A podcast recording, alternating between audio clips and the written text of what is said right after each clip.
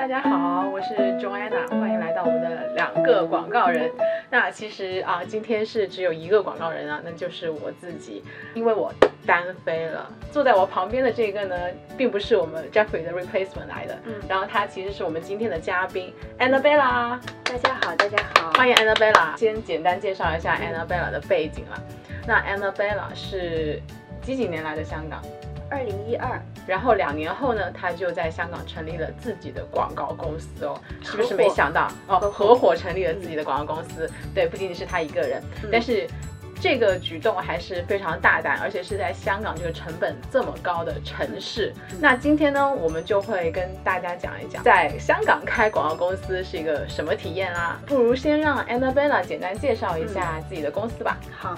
先讲一下成立的原因。其实我开始并不是想做任何广告相关的业务的。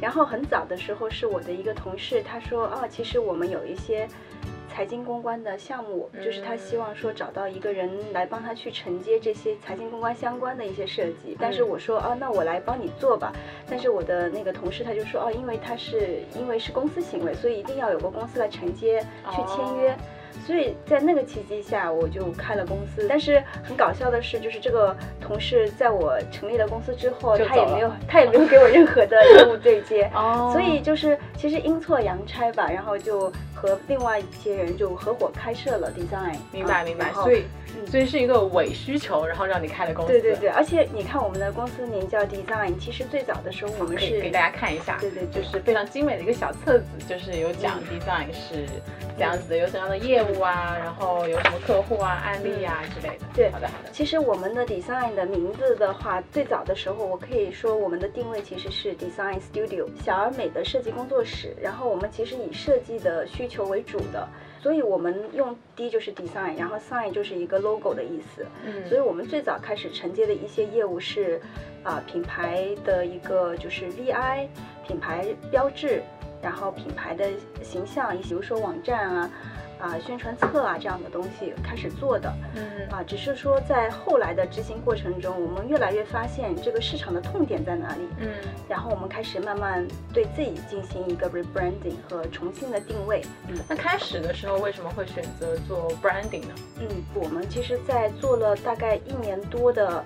项目做了大量的客户的执行的方案，比如说是客户就是给到你说啊，我要一个什么样的 logo，嗯，啊，有的客户给到你说，我想一个星期内做一个公司的什么样的宣传册，就是他需要一个东西，就比如说很很 tactical 一个东西，然后让你去提供给他这样子，嗯，然后你就发现其实这只这是一个契机，对，他们需要的不仅仅是一个产品，而更是品牌的一个塑造。他已经很明确知道自己怎么去，啊。去设计那个东西，那我们其实只是一支一个工具，帮他做出来而已。所以不仅仅想当那双手，还想当他背后的那个大脑。对，我们就会自己问自己说，我们的价值到底是在哪里？如果只是一个工具的话，其实在这个市场上，同样的公司实在是太多了，我们是很容易被取代取代的。如果只是做客户的手，或者是做客户想做的设计的话，我们就不应该在香港这样去做，而是去。去做淘宝这样的工作，对吧？对，猪八戒啊，对，或者淘宝上面的设计师。对对对。但是如果我们想要展示我们的核心的价值，啊，然后。利用我们自己所学的那些知识和背景的话，嗯，其实我觉得做一个品牌咨询和顾问其实是非常重要的。就是在 consulting 方面，我们应该给到客户更多的一些 advice 和一些更多的参考的建议。嗯，对，所以这里我也想跟大家讲一下，就是如果是你真的是有一些啊商业的 idea，想要某一天自己开公司的话，那真的是要想一想你的核心竞争力在哪里。世界上已经有这么多广告公司了。为什么你能这家广告公司能成功呢？而且不仅仅是开公司，就算是你自己个人也是。那你在职场上，为什么你是不可取代的呢？也是需要你去反复的去思考你自己的这个核心竞争力在哪里。那接下来的话，我也想问 Annabella，因为刚刚有提到你有转型嘛，嗯，就所以是你是转型成了一家什么样的公司呢？嗯。那我们后来就慢慢把自己定义为是一个 branding consulting company，嗯嗯，不能说一下子就能做一个转变。其实后面我们陆续会接到客户的 request，还是啊 task 以导向的，就是我还是要做一个什么东西出来，或者是他其实已经有一些啊执行的东西，就是告诉你说我就是要做一个什么刊物，或者我要做一个什么东西，那我们一开始的方法就是问他 why，为什么你要做这个？啊，嗯你的目标是什么？啊，我们会问他两这两个问题。嗯那问他这两个问题之后，他会告诉我们，他说啊，为什么我要做这样的一个品牌？嗯啊那我的品牌其实已经做了一段时间，但是遇到什么问题？啊，其实这两个问题问出去之后，他会给你一一个就是他现在所处的阶段的一个简要的分析。嗯这个时候，我们拿到他这些啊初级的一些 information 之后，我们自己会再去做一个挖掘。嗯啊，那在前期的时候，我们不是以 consulting 形式出现的，但是在我们 pitch 它的时候，我们怕会把我们的这部分的工作，就是把它的 objectives 列出来，然后怎么达到这个 objective，我们会去划分我们的工作阶段明白。啊，比如说第一个阶段，首要阶段他应该去做什么，次要阶段去做什么，啊，其次第三个、第四个阶段是做什么，因为他的目标永远可能都是很高的，嗯，但是我们一定要去做一个就是循序渐进的推导循序渐进的过过程。那这也是一个很好的一个对，策略了。所以很多客户他可能过来跟我们说，其实我想做一个什么东西，但是我会告诉他说，其实你在这个阶段可能不需要做这个。上次有客户过来说，我想做一个。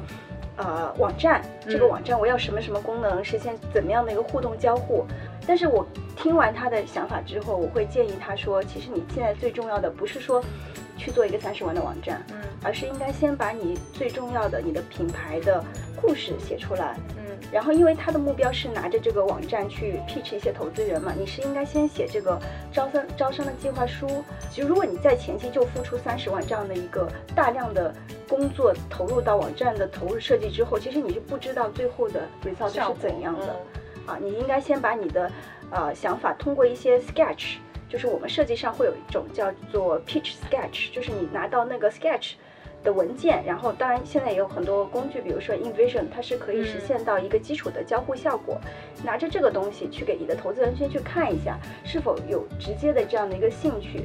或者只是做一个简单的 information 的页面，而不是已经做到说细分到你已经要实现完整功能的界面。其实就是一个 demo 嘛，对，有点像我们对对创业项目的话，如果你要去就是找投资者的话，很多人可能会做一个，如果是硬件的话，他也会做一个 demo 啊，嗯。然后如果是软件的话，他也可以做一个一个小一点的网站，但是嗯。其实是一个假的网站，而不是真实在运行的网站，所以这就是当时你给他一个建议。当然也要看他项目上他的时间的 timeline 是怎样的。嗯。因为如果说他的时间非常的紧张，那我建议就是说，比如说在初始的一到两个月，他把他的最重要的呃目标设定好之后，我们配合他的目标去做一些品牌执行、定位、调研的工作，因为他要去说服到他的投资人，他不能不仅拿他的产品要具有说服力。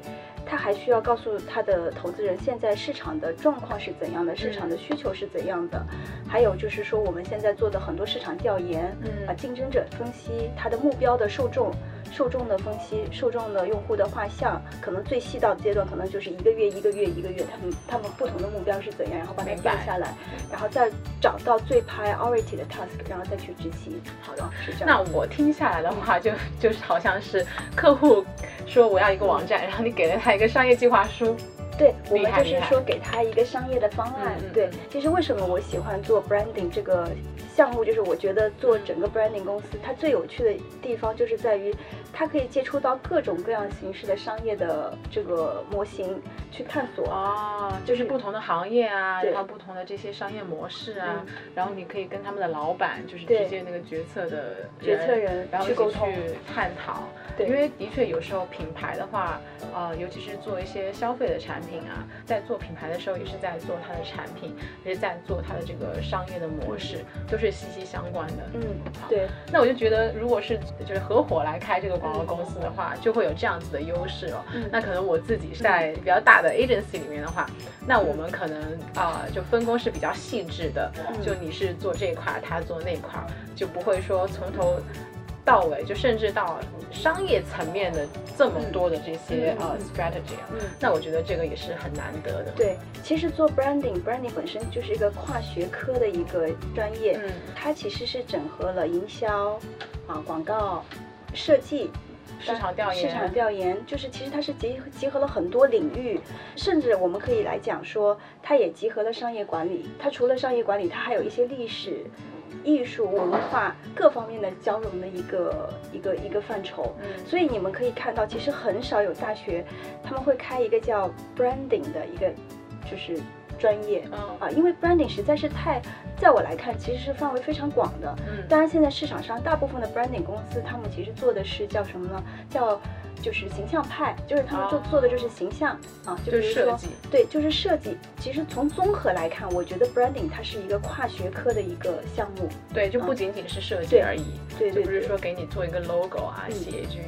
写一句口号啊，嗯，然后做一些 VI 呀，就不仅是那些。对，呃，我们可以讲一下这个 brand，它最早的意思呢，其实它是一个就是古古希腊文，它当时就是说是奴隶主标示在自己的。